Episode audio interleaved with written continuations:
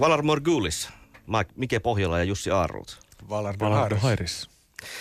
Westerosin kirjeenvaihtajat voisi myöskin tehdä tituleerata ehkä sillä tavalla, se nimi tulee tietysti Jussi sun blogista, jossa, jossa mm. seurasit, seurasit Game of Thronesin vaiheita jakso jaksolta, aina jakson jälkeen avasit vähän, että mitä siinä jaksossa oikein tapahtui. Sitä tuli seurattua tuossa, kun sarjaa esitettiin.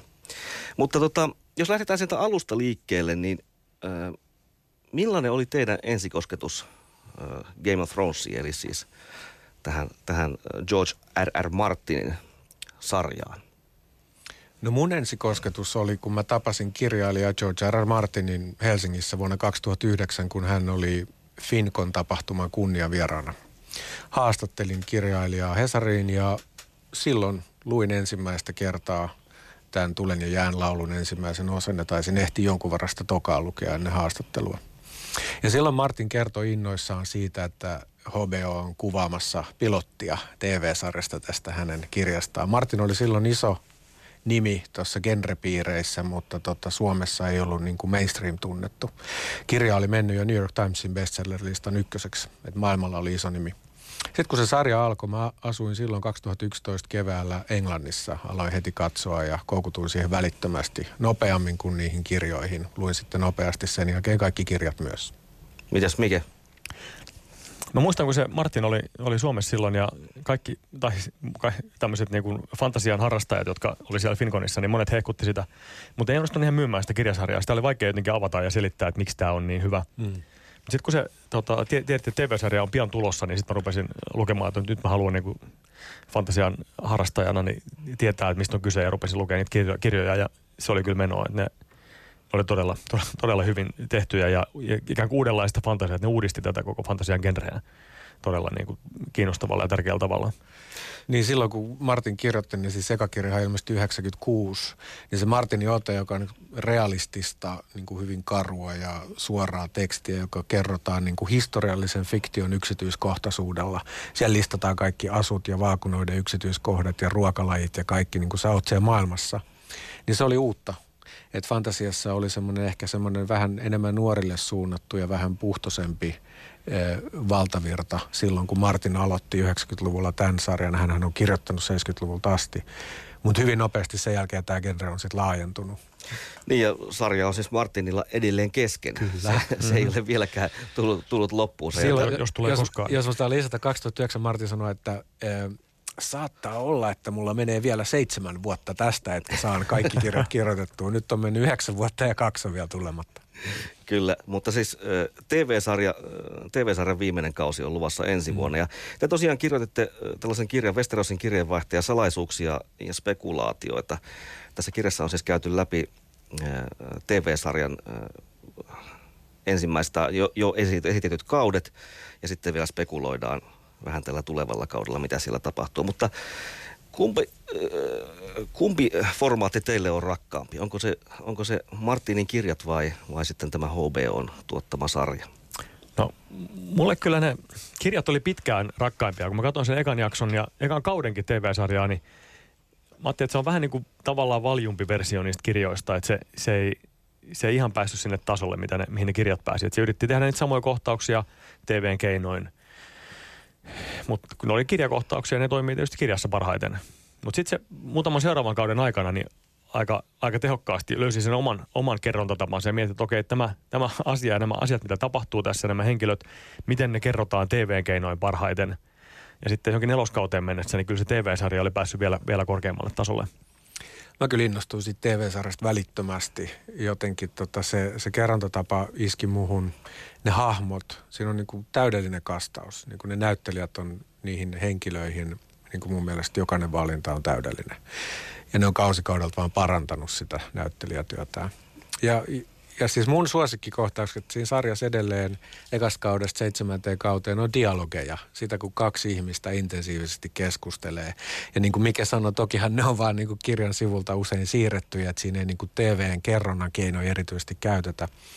Mutta hieman paradoksaalisesti esimerkiksi ensimmäisen kauden parhaat dialogit on Dan Weissin ja David Benioffin sarjan showrunnereiden itse kirjoittamia, että ne ei ole Martinin kirjoista. Esim kun Cersei Lannister ja Robert Baratheon käy läpi heidän avioliittoaan ja sen paradoksia, kun siinä ei ole rakkautta, mutta se kuitenkin pitää valtakunnat koossa.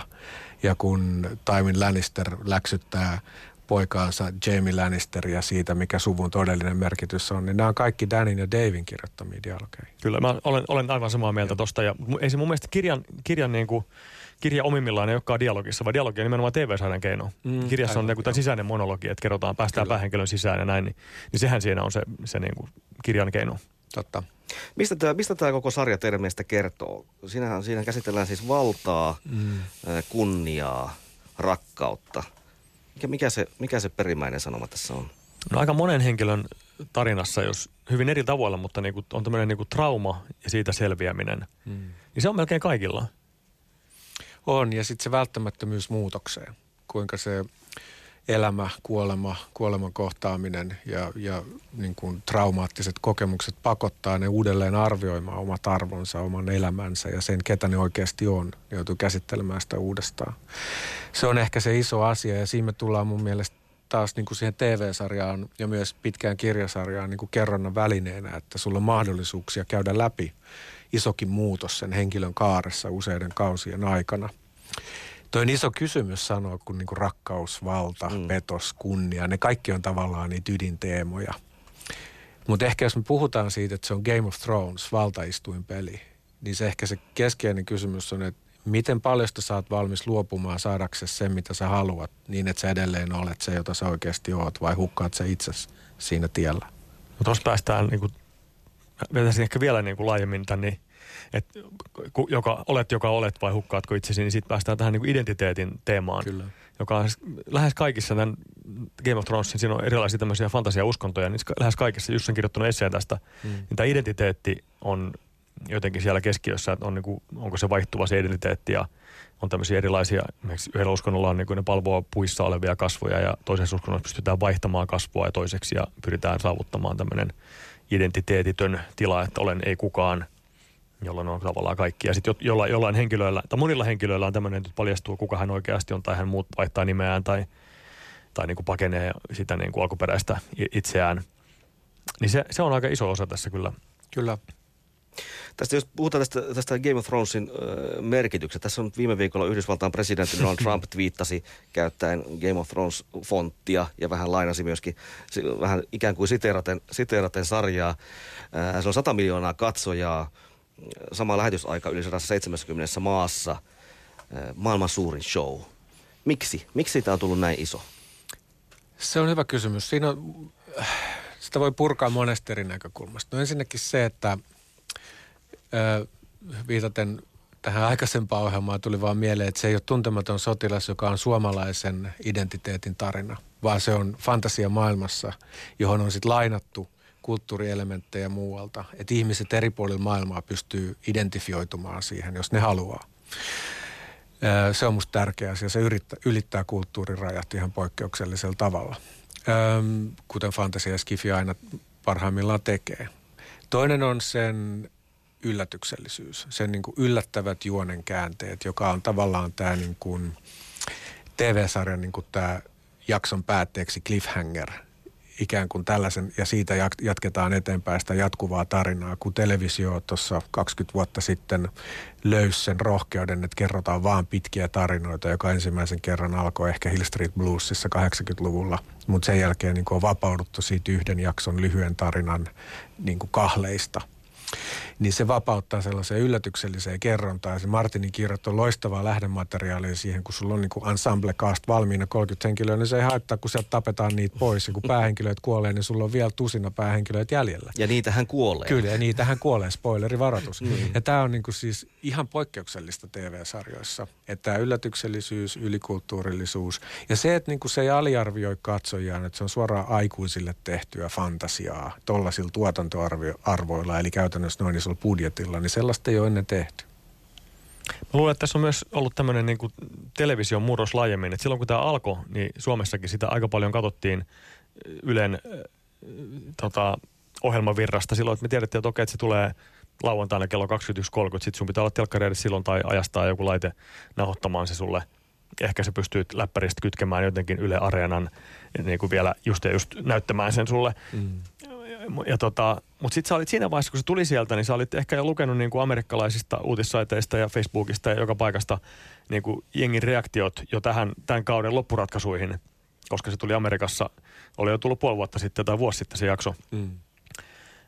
Mutta nyt, nyt se tosiaan menee niin, että, että ympäri maailmaa kaikki mekin katsomme sen jostain striimauspalvelusta samalla hetkellä – odotetaan sitä samalla tavalla sitä kellonaikaa niin kuin sen perinteisen niin kuin broadcast-television lähetysaikaa. Että. No, ta- tavallaan, mutta, mutta globaalisti. Niin. Se, kun tämä ilmiö on globaali, spekulaatio on globaali, mutta sitten me voidaan myös katsoa se globaalisti. Kyllä. E- eikä tarvitse jostain, jostain tota, e- niin kuin vältellä spoilereita, kun lukee, lukee muunkielisiä e- nettiuutisia. Ja tämähän on kiinnostavaa, koska Netflixiä pidettiin, niin kuin, anteeksi, me ollaan täällä nyt Ylen talossa, mutta niin kuin sanoit, mm-hmm. sen niin kuin, ikään kuin Netflix vapautti meidät broadcastin mm. ikään kuin sellaisesta kahle, kahleista. Ja tota, kun se ajatus, että sun täytyy aina olla tiettyyn aikaan katsomassa tietty jakso tai tallentaa se, vaan että se koko kausi, niin kuin House of Cardsista, niin tuli tämä binge-watching mm. käsite alkoi House of Cardsista Netflixin ekasta omasta sarjasta. Mutta siinä menetettiin jotain. Ja se, se mitä mm. menetettiin, oli se sarjan jakson ilmestyminen niin kuin tapahtumana, kollektiivisena yhteisenä tapahtumana. Se menetettiin. Se, mikä meillä oli 80-luvulla, kun ö, J.R. ja ammuttiin Dallasissa, niin se oli Iltalehden lööppi ja kaikki venas, mitä sit, kuka sen ampuu. Ja, et, et, ja vähän samalla niin. tavallahan se tulee tässä, tässä myöskin se, se spekulaatio, mikä aina, aina jakson jälkeen Kyllä. tulee, joka tietysti Jussi blogillasi olet ollut myös auttamassa tätä niin, tilannetta. Niin, ja tämä on just se juttu, että, että sitten kun se ilmestyy kymmenen jaksoa, seitsemän kaudella, seitsemän jaksoa, niin tulevalla vikalla kaudella kuusi jaksoa, niin ne viikot siinä välissä, niin kuin koko maailma hengittää siinä samassa pulssissa ja – miljoonat ihmiset ympäri maailmaa ahmii lukuisista eri kanavista ja medioit sitä spekulaatiota ja käy eri chateissa ja foorumeissa keskustelua siitä. Ja se on niin kuin ihan loistava keino, millä HB on tavallaan niin kuin ottanut askeleen takaisin siitä Netflixin binge asetelmasta ja löytänyt, mm. että tässä on itse asiassa voima. Koska se on ruokkinut sitä ilmiötä valtavasti. Ja sitten mä vaan niin kuin onnistuin – Mä luin itse niitä jaksoarvioita kansainvälisistä lähteistä ja sitten mä menin ehdottamaan vaan nytin sellaiselle, silloiselle pomolle Jussi Pulliselle, että jos mä rupean kirjoittamaan näitä suomeksi, niin julkaiset sä neloskauden lopulla. Ja Jussi sanoi, että totta kai. Ja sitten mm. niin kuin oikeastaan vitoskauden alusta se alkoi systemaattisesti. Ja sitten suomalaiset fanit on löytänyt sen ja se oli tosi kiva, että, että siihen syntyi sellainen yhteisö niiden ympärillä. Niin te puhutte tässä tota, kirjassa television kultakaudesta. Mm-hmm. Onko tämä Game of Thrones nyt, jos, tä, jos tästä ajasta puhutaan television kultakautena, se, se on vähän sellainen niin kuin mielenkiintoinen ää, väite, väite, kun aina on puhuttu tästä television kuolemasta ja siitä, siitä nyt viime aikoinakin aina. Saanko keskeyttää? Joo. Tämä on, yleensä puhutaan television kuolemasta, kun tarkoitetaan, että ihmiset ei katso enää ohjelmavirtaa. Niin ne, ne, ne ei ole siellä 19.30 katsomassa Ylen jotain ohjelmaa. Broadcast TV, se on kuollut. Mm. Sori, Mut, mutta, mutta tota, television kysymys... muotona kerrontamuotona elää kultakauttaan. Mm. Mutta äh, kysymys kuuluu siis, että onko tämä tota Game of Thrones sen, sen niin kuin kruununjalokivi? Tämän television kultakauden kruununjalokivi. No se on yksi niistä. Olisi se ehkä liikaa sanoa, että se on se kaikkein niin kuin mainitsematta The Wirea ja Breaking Badia ja Sopranosia. Deadwoodia. Ja Deadwoodia, josta me just tuossa puhuttiin, koska HB on ilmoittanut, että tekee sen elokuva. leffan. Kyllä. Koska se tarinahan jäi kesken. Siitä piti tulla neloskausi, mutta jonkun talous tai jonkun pomotason urpoilun takia niin kuin se jäi tekemättä, niin nyt se showrunner saa kertoa se tarinan loppuun, mutta siis niin kuin se on yksi näistä monista, mä sanoisin näin. Onko, tämä spekulaatio myöskin se, mistä, mihin äsken tuossa viittasit, että, että se niin kuin tätä suosiota kasvattaa. Joo, totta kai. Se luo sitä niin kuin voimakkaampaa suhdetta siihen tarinaan. Sitä, että sä pystyt niin kuin olemaan vuorovaikutuksessa sen kanssa ja jakaa sitä kokemusta muiden kanssa. Kun ihmiset tulee työpaikalle, niin kuin ne kaikki sopii, että katsotaan se maanantailtana tai tiistailtana. Yleensä ne jaksaa odottaa maanantailta ja sitten tulee tiistaina kahvihuoneeseen heti näitä ja sitten spekuloi siitä. Ja niin kuin se, on, se, se varmasti niin kuin todella paljon lisää sitä suosiota, koska se, se tuntuu omalta. Koska mm. se on se, se on se asia, josta sä puhut sun ystävien kanssa, niin se, siihen syntyy sellainen omistajuus ja semmoinen niin kuin kiinteä suhde. Tämä on, tämä on ilmiönä todella paljon isompi kuin noin muut mainitut sarjat. Niin, niin on. Mm. Sarjana niin kuin, ihan sisällöllisesti niin kuin, huippuluokkaa niin kuin noikin, mutta ilmiönä niin kuin 10 tai 100 kertaa isompi. Kyllä, se Ei, täytyy se, sanoa. Se on tätä fear of missing out mm. ilmiötä, eli, eli jos et, jos et katso, niin et pääse mukaan niin. ja siinä porukassa mukana. Joo, sekin on totta kyllä. Sitten se on jännä, kun puhuu jotenkin ihmisten kanssa, niin ne jotenkin ahdistuu, kun vitsi kun mä en ole katsonut sitä yhtään ja musta tuntuu, että mä oon ulkopuolella, niin Niin Se- mua ei oikeastaan jännä. kiinnosta, mutta on silti pakko katsoa. Niin, niin. Me, meillä on Facebookissa tämmöinen suomalaisten fanien ryhmä, siellä on jotain tuhansia jäseniä, niin meillä on että tuleeko se maanantai aamulla, aamuyöllä tulee, tulee se jakso. Se tulee neljältä sunnuntai ja maanantai välisenä yönä Suomen aikaa, koska se on ajoitettu tietysti Jenkkien aikaan. No, sitten me ollaan sovittu, että maanantai-iltana tiettyyn aikaan, onko 9 vai 10, siitä saa ruveta keskustelemaan. Et siinä, jos sä haluat olla mukana, sä oot katsonut siinä vaiheessa. Jos sä et ole katsonut, sit sä et mene Facebookiin Niin, ennen kuin sä oot katsonut sen. ja sitä aina odot- odotetaan, että koska pääsee kommentoimaan sitä. Ekalla minuutilla siellä Niin. on heti joku kirjoittanut valmiiksi tekstin. Kyllä.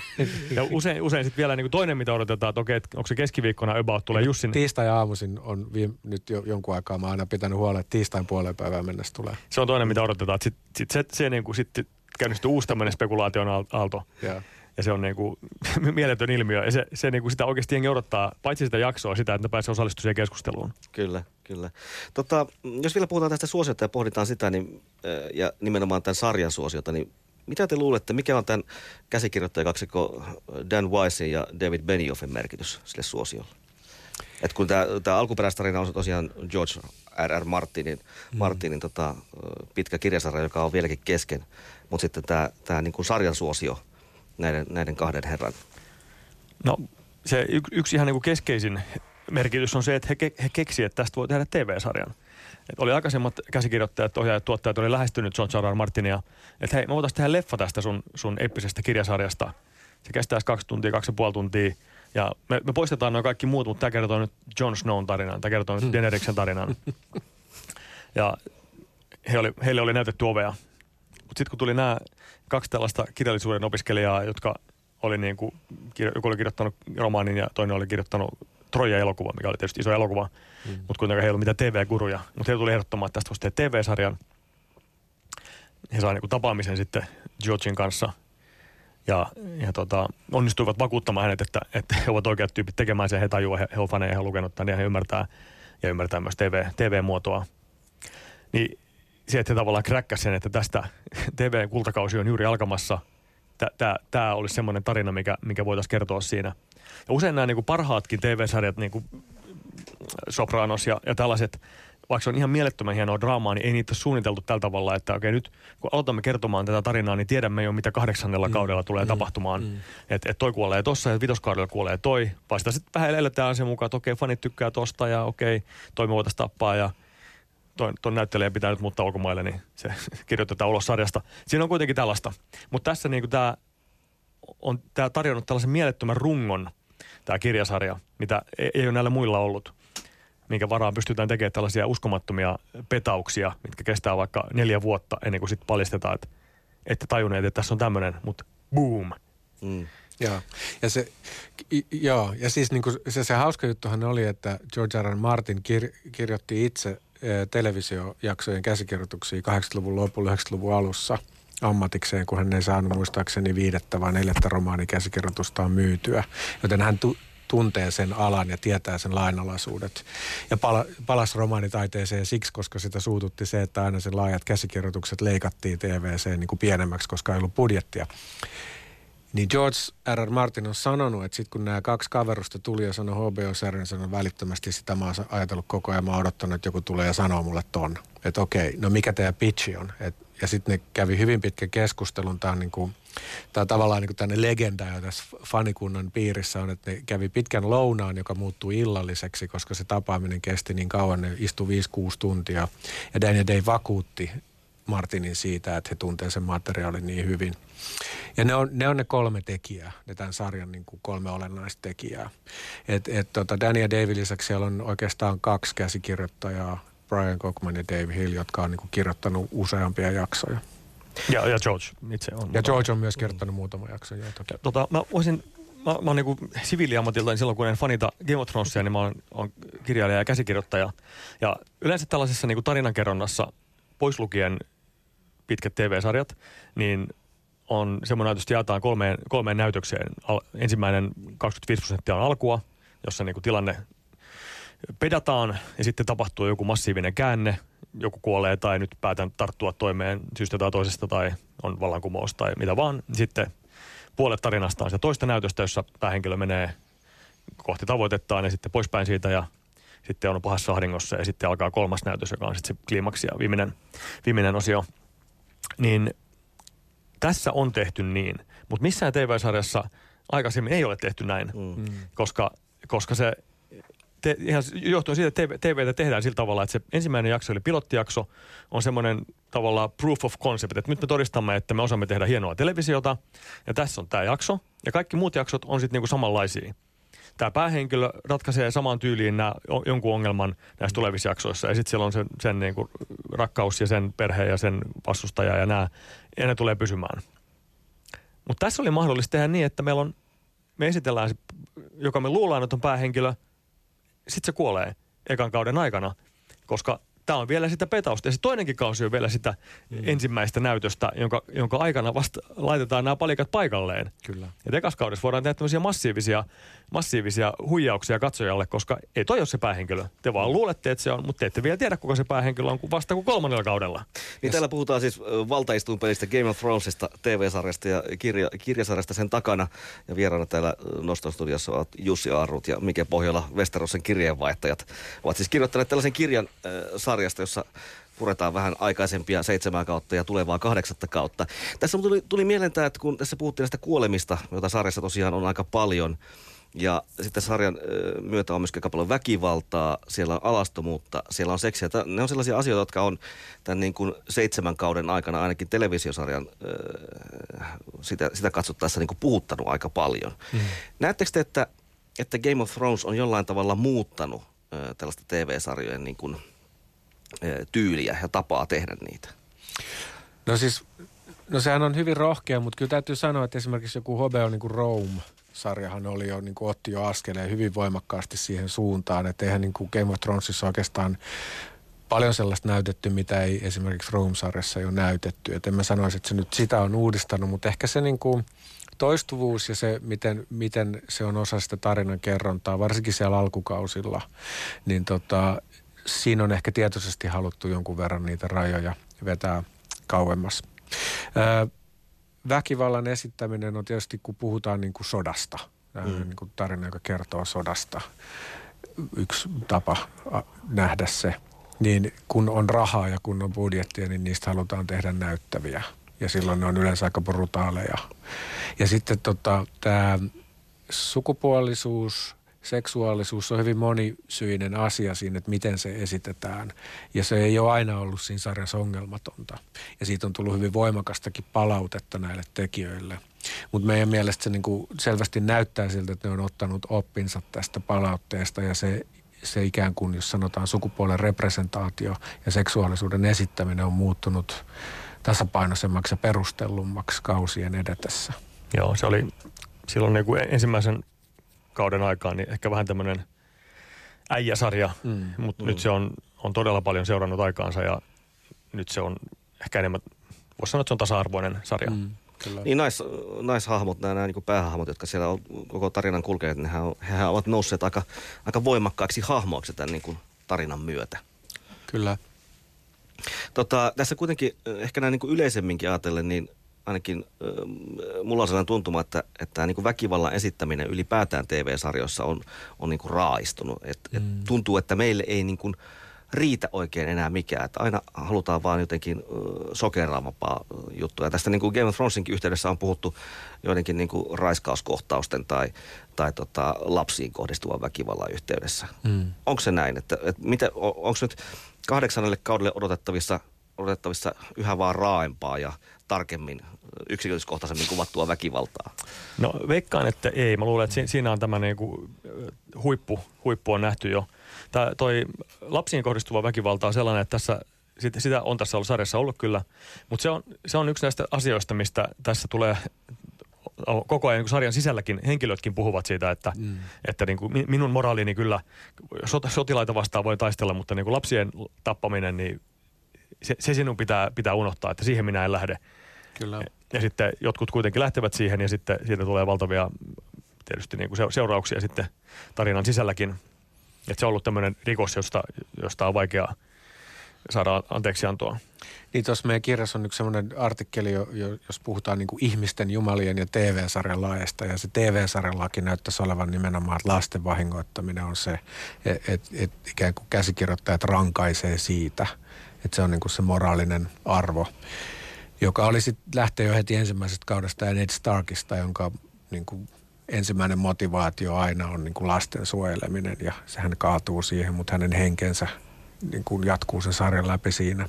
Ja, ja toisaalta ihan ekas kaudessa, eka, ekas jaksossa, niin Jamie Lannister heittää Bran Starkin tornista alas. Kyllä. Rampauttaa hänet koko jakseen. Kyllä. Ja siellä se Jamie vielä on hengissä, eli mitä kasikaudella käy.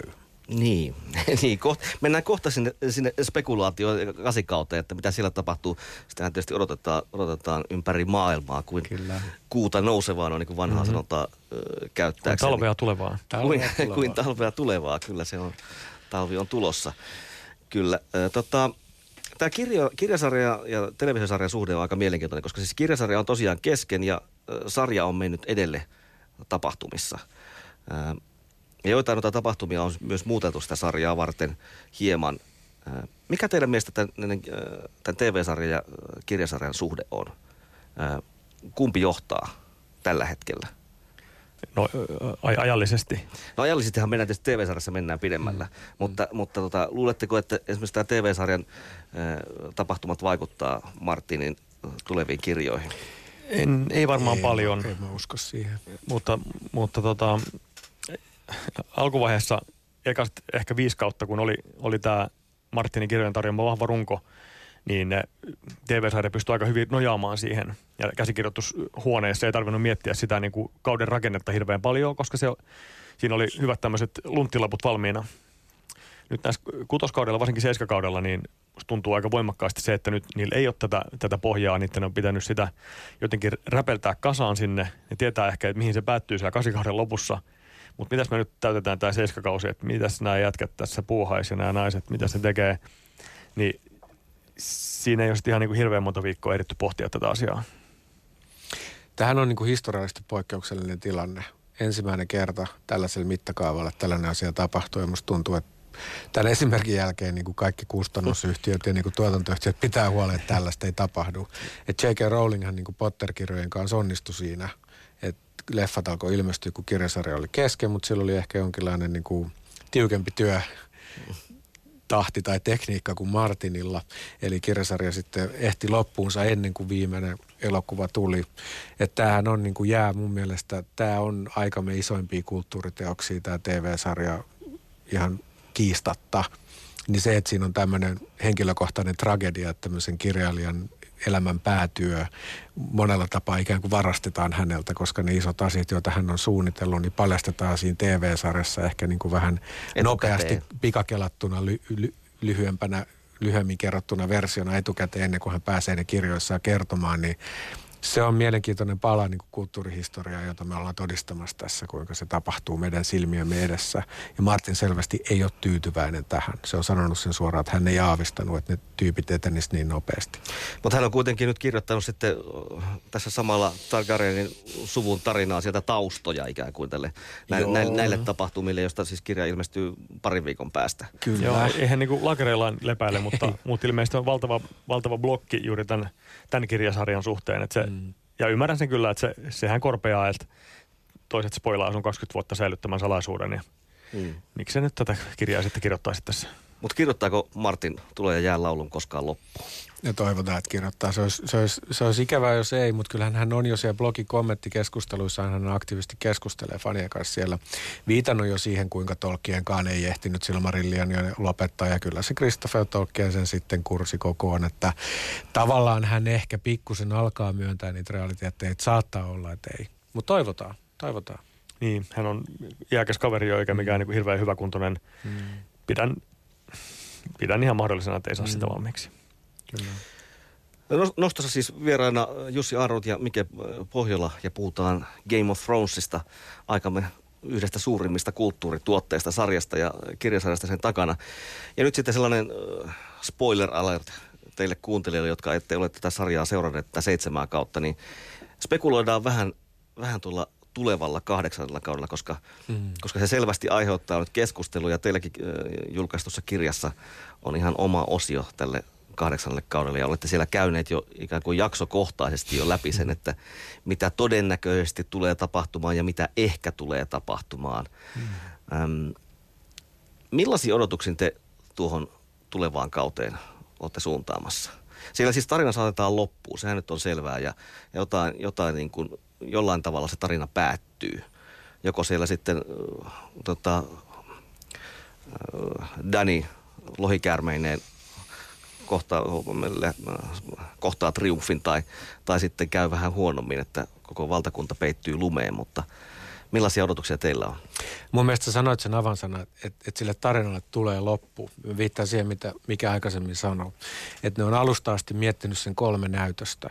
Ja se päätös on sellainen, että sen niin kuin siemenet ja ikään kuin ensiaskeleet on sieltä ensimmäisen kauden mm. ensimmäisestä jaksosta asti kirjoitettu sisään. Ja se loppu niin kuin on nähtävissä sieltä ensimmäisestä jaksosta, kun me katsotaan selkeästä kokonaisuutta. Jos me katsotaan Sopranosin vikaa jaksoa, The Wire vikaa jaksoa, ne ei kumpikaan ollut loppuja. Ne molemmat jäi sellaiseen status quo-tilanteeseen, josta näkee selkeästi sen, että niissä ei ollut tätä niin kuin ennen aloittamista mm. ajateltua kolmen näytöksen rakennetta. Ja tässä on ja se tulee se payoffi siellä lopussa selkeästi paljon paremmin tässä sarjassa kuin monessa muussa. Ja se, mitä mä ensisijaisesti odotan, että se seiskakaudella nähty ikävä tyhjäkäynti oli vaan niin kuin valmistelua siihen, että päästään lähtökuoppiin siihen kasikaudelle. Että siellä tullaan sitten näkemään todellisia niin kuin Tyyntä ennen myrskyä. Tyyntä ennen myrskyä, koska niin kuin se, on, niin kuin se on lopullinen taistelu. Mutta se ei ole ainoastaan niin kuin taistelu taisteluna, joita siellä tulee olemaan kaksi todella isoa, jos toinen tulee olemaan niin kuin leffan mittainen pelkkä yksi iso taistelu ja juonittelua sen kulisseissa, vaan ne jokainen henkilö käy sen oman konfliktinsa loppuun asti. Ne kaaret, jotka on rakennettu sieltä ensimmäisen kauden alusta asti, nämä kaikki päähenkilöt kohtaa sen. Ja se on paljon kiinnostavampi kysymys, että miten ne kohtaa sen oman kaarensa lopun kuin se, että onko ne hengissä vai ei. Niin ja tässä on siis mielenkiintoista se, että, että ilmeisesti nyt tästä niin kuin viimeisen tulevan kahdeksannen kauden jaksoista, niin ne ovat, ovat, ovat pidempiä kuin tämä niin kuin perustunnin tunnin mitta. Joo, nyt on kuusi, kuusi jaksoa ja ne on semmoisia puolitoistuntisia jaksoja. Varmaan se yksi, yksi tällainen iso elementti, mikä tulee olemaan, on se, että nyt, nyt on tämä kuolleiden armeija viimeinkin murtautunut pohjoisesta ja se tulee jyräämään koko, koko Westerosin läpi. Ja sitä tullaan seuraamaan tässä. Ja sitten mutta silloin vastassaan on, on Denerisin armeija lohikärmeineen ja tietysti kaikki muutkin tota, ihmisten armeijat siellä, mutta tämä, erityisesti tämä, jos ajattelet tämän Tulen ja jään laulu on sen kirjasarjan nimi, niin yksi tapa, miten se toteutuu on se, että Tulen, tulen laulu on ne lohikärmeet ja jään laulu on se kuolleiden armeija. Mm. Ja sitten toinen, mitä tässä on pitkään koko alusta lähtien ja tavallaan jo flashbackeissa niin kuin ikään kuin ennen sarjan alkua mehusteltu on tämä Jon Snow ja, ja Daenerys Targaryenin romanssi – ja jossa sitten John ehkä on, on tämä jää ja Daenerys on tuli. Ja nyt meille on paljastunut, heille ei ole paljastunut, mutta meille on paljastunut, että he ovat, he ovat sukulaisia, lähisukulaisia. Ja, ja tota, tästä tulee, kun tämä paljastuu ehkä jo kasikauden ekassa tai tokassa jaksossa, niin tulee tulemaan niin valtavia komplikaatioita heidän tota, vasalliensa suhteen, että kuka haluaa olla, olla tällaisen sukurutsaisen Targaryenin suojeluksessa enää. Ja siis kaksi taistelua todennäköisesti mm. on luvassa tällä viimeisellä kaudella. Talvivaarassa käydään varmaan ensin taistelu ja sitten siellä Kuninkaan satamassa Kyllä, näin on. se lopullinen taistelu. Mm. Päättyykö se tarina sinne Kuninkaan satamaan? Joo, kyllä mä luulen, että sen täytyy päättyä sinne äh, valtaistuinsaliin rautavaltaistuimelle. Et tota, ehkä se viimeinen kuva ei välttämättä siellä ole, mutta rautavaltaistuimen kohtalokin on sitten niinku kysymys, johon me, jota me käsitellään tuossa kirjassa. Se käy jo itsestään selvää. Ja siellä kirjassahan on meidän näkemys myös siitä ihan, ihan viimeisestä lopusta. Mm. Se yksi iso kysymys on toki se, että, että kuka näistä henkilöistä lopulta istuu rautavaltaistuimella vai istuuko kukaan? Mm. Tota, kun tämä Game of Thrones sitten tuo kahdeksannen kauden jälkeen nyt sitten ainakin äh, tältä osin päättyy. Ja nyt on jo tie, tiedossa, että spin-off-sarja on tulossa HBOlta. Ja tosiaan Martin on, on kirjoittanut jo Targaryenin suvun tarinaa. Onko tästä tota niin, Game of Thronesista tulossa tällainen Star Warsin kaltainen saaga, joka aina vaan jatkuu ja jatkuu ja jatkuu? No jos, jos HBO on myyntimiehiin, myyntimiehet saisi päättää, niin kyllä – mutta tota, niin kuin Star Warsista tiedämme, niin se ei laadullisesti aina välttämättä ole se paras ratkaisu, vaikka lippu tulee ja tulisikin. Niin toivon, että ei. Jos, jos tulee mielettömän hyvää fantasiadraamaa lisää tämän spin-offin muodossa, niin mikä siinä? Kyllä mä sen kestän. Mm. Kyllä joo. että tota, niin kauan kun ne on tehty ikään kuin kunnioituksella sitä lähdemateriaalia kohtaan, jota tämä TV-sarja ehdottomasti on tehty, ja tota, ja se tehdään niin kuin nälästä, tehdään hyvää draamaa, hyvää fiktiota, hyvää televisiotaidetta, niin totta kai. Mutta jossain vaiheessa se tulee se piste, jolloin niidenkin täytyy itse ymmärtää, että ehkä se neljäs spin-off-sarja ei enää sit kannata tehdä, vaan siirtyy johonkin muuhun fantasia-franchiseen. Musta olisi kiinnostavaa nähdä elokuvia tästä maailmasta myös. Hmm. Se, niin, elokuvissa voisi taipua sikäli paremmin, että, että The Game of Thronesin tämän TV-sarjan niin kuin mahtavana resurssina on ollut nimenomaan se pitkä kirjasarja ja sen, sen tarjoama tämä hienosti punottu juoni. Millään spin-off-sarjalla ei ole tätä. Ne voi ottaa sieltä maailmasta kiinnostavia historiallisia elementtejä ja, tai sukuja tai jotain tämmöistä, josta kertoa, mutta tätä juonenkaarta niillä ei ole. Ei, koska siis Martin on kirjoittanut tätä historiaa, mutta se on nimenomaan historian kirjoitustyyliin kirjoitettu, että silloin tapahtui näin ja tämä meni sinne. Että se ei ole, niin kuin näissä kirjoissa on se näkökulmatekniikka, että mennään aina sen yhden henkilön mielen sisään ja sisäistä monologia ja hänen havaintojaan, niin silloin niin kun se lähdemateriaali on ihan erilaista. Eli se pitää käytännössä luoda, se kirjoittaa uudestaan siihen sarjaan. Jolloin ollaan samassa tilanteessa kuin minkä vaan TV-sarjan tekijä, jolloin lähes varmasti se pilottijakso esittelee ne samat henkilöt, jotka on neloskaudellakin, ja, ja sitten se toistaa ikään kuin sitä mm. samaa kaavaa tietyssä mielessä, minkä Game of Thrones onnistui murtamaan. Ja sitten on se Star Wars-syndrooma, että tavallaan niin kuin, niin kuin tässä viimeisimmässä nyt vielä kesken olevassa trilogiassa näkyy, että se toistaa hyvin paljon sen al, niin kuin alkuperäisen asetelmia vähän vaan muunneltuna. Että se olisi niin kuin valitettavaa, jos me nähdään Game of Thronesissa sama ilmiö. Kiitoksia Jussi Aarut ja Mike Pohjola vierailusta nostossa ja jäädään odottelemaan sitä kahdeksatta kautta ja miten tämä tarina päättyy. Kiitos, Kiitos paljon. paljon.